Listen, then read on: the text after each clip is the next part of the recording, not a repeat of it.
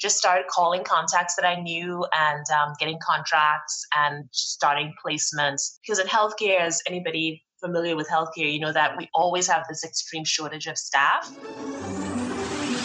Do you want to learn effective ways to build relationships, generate sales, and grow your business from successful entrepreneurs, startups, and CEOs without listening to a long interview? If so, you've come to the right place. Gresham Harkless values your time and is ready to share with you precisely the information you're in search of. This is the I Am CEO Podcast. Hello. This is Gresh from the I Am CEO Podcast, and I have a very special guest on the show today. I have Rianne Sharp of Sharp Medical Recruiting. Rianne, it's awesome to have you on the show. Yes, I'm happy to be here. Thanks for inviting me, Gresham. This is great. No problem. Happy to have you on. And what I want to do was just read a little bit more about Rianne so you can hear and learn a little bit more about her. Rianne is the president and CEO of Sharp Medical Recruiting and HR Consulting. She started her company 3 years ago as a response to the ever-increasing demand for qualified, direct, and indirect care staff in all areas of healthcare. Rianne has been in human resource for over 20 years and holds both an MBA and a master's certificate in human resource management. She is the author of the new book, Maximum Employee Engagement, How Healthcare Companies Keep Their Best People. Rianne is originally from the Twin Island Republic of Trinidad and Tobago and is a mother of two amazing kids and is an avid runner, swimmer, and figure competitor. Rianne, are you ready to speak to the I Am CEO community? I am. Gosh, that sounds like I'm overly ambitious when you read it that way. I know. You're superwoman, it sounds like. So, oh, gosh. What I wanted to do was just to kick everything off to hear a little bit more about your CEO story and hear how you became superwoman. Yeah, so you're really correct. I was in HR for a really long time, 20 years. I worked with really large companies. McKesson was one of them. And, you know, throughout the entire process, I just felt like I wanted to do something on my own. And, you know, you just have that, I think all entrepreneurs have that kind of nagging voice that stays with them, regardless of what you do. You either can't, you're not satisfied in the job, or there's something missing. And for me, that something was, okay, what can I provide as an individual versus as an employee and make a good living out of it and really add value to organizations, specifically healthcare, because that's where I cut my teeth, if you will. And from there, I just kind of kept putting it off. Kept working, you know, my 9 to 5, 9 to 20, because most people work way more than 9 to 5 these days. And then, you know, just 3 years ago, I put on my cap. You know, I don't know if my parachute's going to, I'm going to just go ahead and take a leap of faith. I sold a house that I had. It was really just too big for me and my kids, and sold it, used some of the proceeds from that just as a cushion to start the business, and just started calling contacts that I knew and getting contracts and starting placements. Because in healthcare, as anybody familiar with healthcare, you know that we always have this extreme shortage of staff, whether it's in the front office or back office in terms of physicians or nurses. And that's where I started to play first. And that's really, in a nutshell, how I got started with the company. Yeah, that makes perfect sense. And so it's great that you you saw a problem, seems like, and then you decided to create a solution around that. Yeah. And, you know, I'm in one of those spaces that, you know, with all of the debate around healthcare reform or Obamacare or whatever somebody's calling it these days, you know, it's kind of scary because on the one side, I hear all of this distress around affordable healthcare, and then I see the extreme shortage, which is not getting any better, by the way, for whatever reason. I mean, we just never will have enough qualified healthcare providers. You know, unless something is done to really manage the cost, it's going to continue to inflate. Yeah, that makes perfect sense. And now I wanted to drill down a little bit deeper and hear how you're helping to kind of support these clients. I know you touched on a little bit, but could you tell us a little bit more about what you do for your clients? So, of course, one of the main things that my clients request would be to help them fill hard to fill positions. And a lot of those positions are doctor jobs. So either a lot of psychiatrist jobs, child and adolescent psychiatrist is the biggest shortage area in psychiatry at this point. It's kind of sad and scary. But yeah, a lot of child and adolescent doctors are needed. I do a lot of physical therapist placements, home health placements, because as you can imagine, as our baby boomers are getting older, they want to be in their homes, which has given extreme rise to the need for home health services. which of course then gives rise to a need for home health providers. So that's the first leg of it is the placement. The next service that we provide is training. So in terms of management and leadership training, we provide a lot of in-service for our clients. You know, if they're struggling with employee relations issues, they have new managers who've come on to help them lead the organization. And you know, that person may have been a really good direct care person, a good direct care provider, but they may or may not be the best manager. So they need a little bit of coaching or training. And we come in and provide in-house training and coaching for them as well. Awesome. Yeah. And now I wanted to ask you for what I call your secret sauce. And this could be what you feel kind of distinguishes you or sets you apart. So could you give us an example of a secret sauce for you and or your organization? Yeah. So I think that maybe I have two secret sauces. Okay. Even better recipe. The recipe. So the first ingredient is tenacity. And I think that helps me a lot in terms of being a recruiter. I mean, especially working with hard to fill jobs. Most of the people who I'm looking for are not looking for work. And they're 30, 50, how many ever people calling them day in, day out, asking them if they're ready to make a change to another employer. And, you know, you can't accept no as the answer. No is the answer for right now. And I think that what I've been able to do a lot is to just kind of make lots of copious notes and follow up and just really be tenacious around continuing to be in contact, to provide information for them, whether it's changes in the industry or what have you. So that's the first one. I think the next ingredient would be just knowledge about the industry. So if I have a coffee meeting with somebody, I always want to know what's happening specifically within the context of their business, whether there's an acquisition pending, whether there are layoffs pending. And getting that information really helps my next set of clients. It also helps me think through things with the person that I'm talking with. And it also helps candidates, because then a candidate for XYZ facility, for example, may not be aware that facility of their dreams, the hospital of their dreams,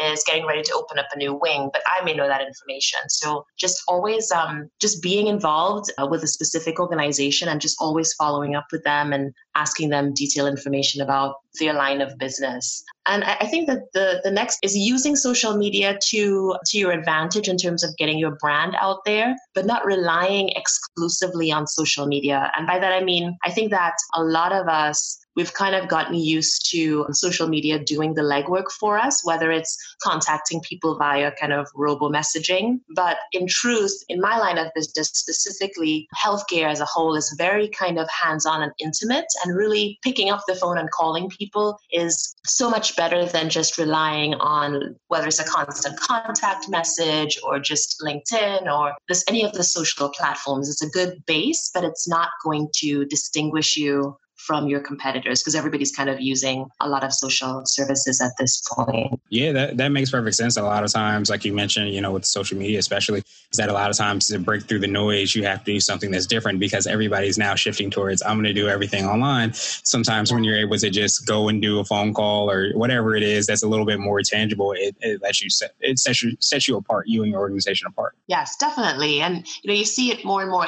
in all aspects of life. I mean, it's, if you can get somebody in a more organic setting, i.e. real life, then you have a higher propensity to build a relationship and build a good strong client, versus just kind of socializing via social media. Makes perfect sense. Awesome. And now I wanted to switch gears a little bit and ask you for what I call a CEO hack. And this might be an app, a book, or a habit that you have, but it's something that makes you more effective and efficient as a business owner. So my hacks, I think, first of all, you know, we talked about my working out and my running and those types of habits. I think creating habits is so important, because discipline when you lead is important. And if you can create a habit that allows for a greater level of discipline, then that in itself will allow you to be a better leader, a better CEO, and make more conscious and clear decisions. So, you know, leadership and being a CEO is not for everybody. You know, some people are happy being employees, and they have a set schedule, they have a set group of things that they like to do. However, if you want to lead and you want to be a CEO and you want to kind of stand out from the rest, you have to develop these habits. And I think that for me, running and lifting and being physically active helps create a level of discipline that allows me to have that level of discipline in the business. So I'll create a schedule of things that I need to do every day. I'll be sure that running and physical activity is part of that schedule. And then when I get back, I'm able to really focus on, whether it's calling a new client, whether it's signing a new contract, whether it's, reaching out to some new psychiatrist, new nurse practitioners, or what have you. So definitely developing the habit of running to allow for a greater level of discipline is important. There's one book that I'm reading now. It's called, oh my gosh, my mind went blank, but it's about being sure that there's no limits. I think Zero Limits is the name of the book. And it talks a lot about, just kind of creating that energy around yourself to bring new things and improved sense of being into your life. And I think that that also adds to this idea of discipline and allowing for creativity in your life. So I don't know. I think that's a long way of answering your question. That's a great way of answering the question, because I think a lot of things that I try to do sometimes is just, I could say, vibrate higher. So one of the things I do try to do is jog so that I can vibrate higher. But like you said, just so that you have that kind of mentality that you, I guess, are talking about in the book, where you have no limits, where you can start to approach things in a different way because you are doing those practices which allow you to kind of think at a higher level and get your blood flow and everything. Exactly. And, it's, negative energy is very easy to pull you under. And it's so important to remember that you are in control of your life. And that's one of the values and the beauties of being a CEO, being a leader, is you're able to really channel positive energy to allow for yourself to be in control of your life and your own space. So it's important to remember that space between your head is so critical to your overall development. Makes perfect sense. And now I wanted to ask you for what I call a CEO nugget. And this is a word of wisdom or piece of advice, or if you can hop into a time machine, what would you tell your younger business self? Be confident. And, I think confidence is everything. You're going to make mistakes. Everybody makes mistakes. But just the ability to say, I'm going to learn from that mistake. I'm confident in the decisions that I've made, and the decisions that I've made, I've weighed them pretty carefully, but not to the extent where I want to overanalyze my decisions too much, because time is a resource that you really don't get back. So really, having the confidence to look at the decisions, make it fails, and pick yourself up and try plan B or plan C or plan D, but just have that level of confidence in yourself to do it. And it's easy to say, be confident, but it's super hard to actually be confident when, you have all these people asking you, are you sure? Are you kidding? Are you crazy? You have so many naysayers, but again, it's about shutting out all of that negative energy. So really having that level of focus to say, I really am in touch with who I am, and I am really confident with what I'm doing, and I'm probably going to make a bunch of mistakes, and it's going to be really painful. But at the end of it,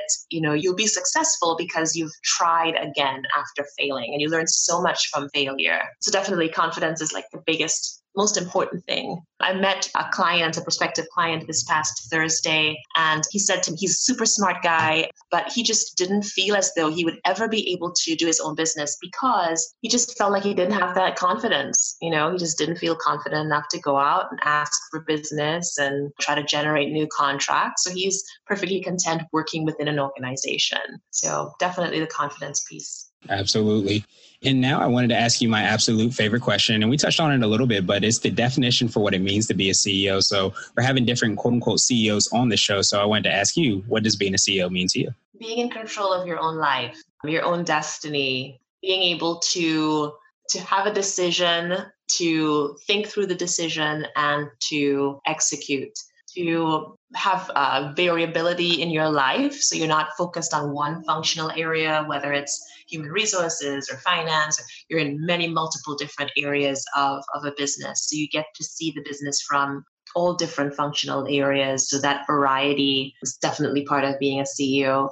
Being able to fail and then pick yourself up and dust yourself off and start again. All of those things are really, really define that idea of CEO. I think that, you know, people look at it and think, oh, you know, leadership, and you just kind of sit back in a golden chair, in a golden office, in a corner room with the sun beaming through your window. Mm-hmm. And that's not necessarily the truth at all. And, you know, gosh, God bless those CEOs who have that, but it's a lot of work. It's a lot of challenges, but it's a lot of wins too when you overcome the challenge. I would definitely agree with that. And Rianne, I truly appreciate you for taking some time out. What I wanted to do was pass you the mic, so to speak, just to see if there's anything additional you want to let our readers and our listeners know, and then also how best they can get a hold of you. Sure. Well, thank you, Gresham. This is really great. I enjoyed it. If anybody has questions, they're always welcome to email or call me. And my name is not the easiest. It's RHIAN@sharpmedicalrecruiting.com. That's all one word. Or you can call. My telephone number is 404-670-4786. Call anytime if you are interested in finding out about my book, if you want to keep your employees and not go through the headache of constantly recruiting. My book, again, is Maximum Employee Engagement and How Healthcare Companies Keep Their Best People. And it's for all, you know, I've been in multiple functional areas. So if you are not in healthcare and you want some valuable advice, the book is good about providing steps around that as well. And, you know, don't be a stranger. I'm on LinkedIn. So that's a good way to reach me also. And, Awesome. Well, thank you, Rianne. And we'll make sure to have those links in the show notes just so that anybody can follow up. But I truly appreciate you for taking some time out, and I hope you have a phenomenal rest of the day. You too, Gresham. Thanks so much. Have a great rest of your day. Thank you. Thank you for listening to the I Am CEO podcast powered by Blue 16 Media. Tune in next time and visit us at iamceo.co. I Am CEO is not just a phrase, it's a community. Be sure to follow us on social media and subscribe to our podcast on iTunes, Google Play, and everywhere you listen to podcasts. Subscribe and leave us a 5-star rating. Grab CEO gear at www.ceogear.co. This has been the I Am CEO podcast with Gresham Harkless. Thank you for listening.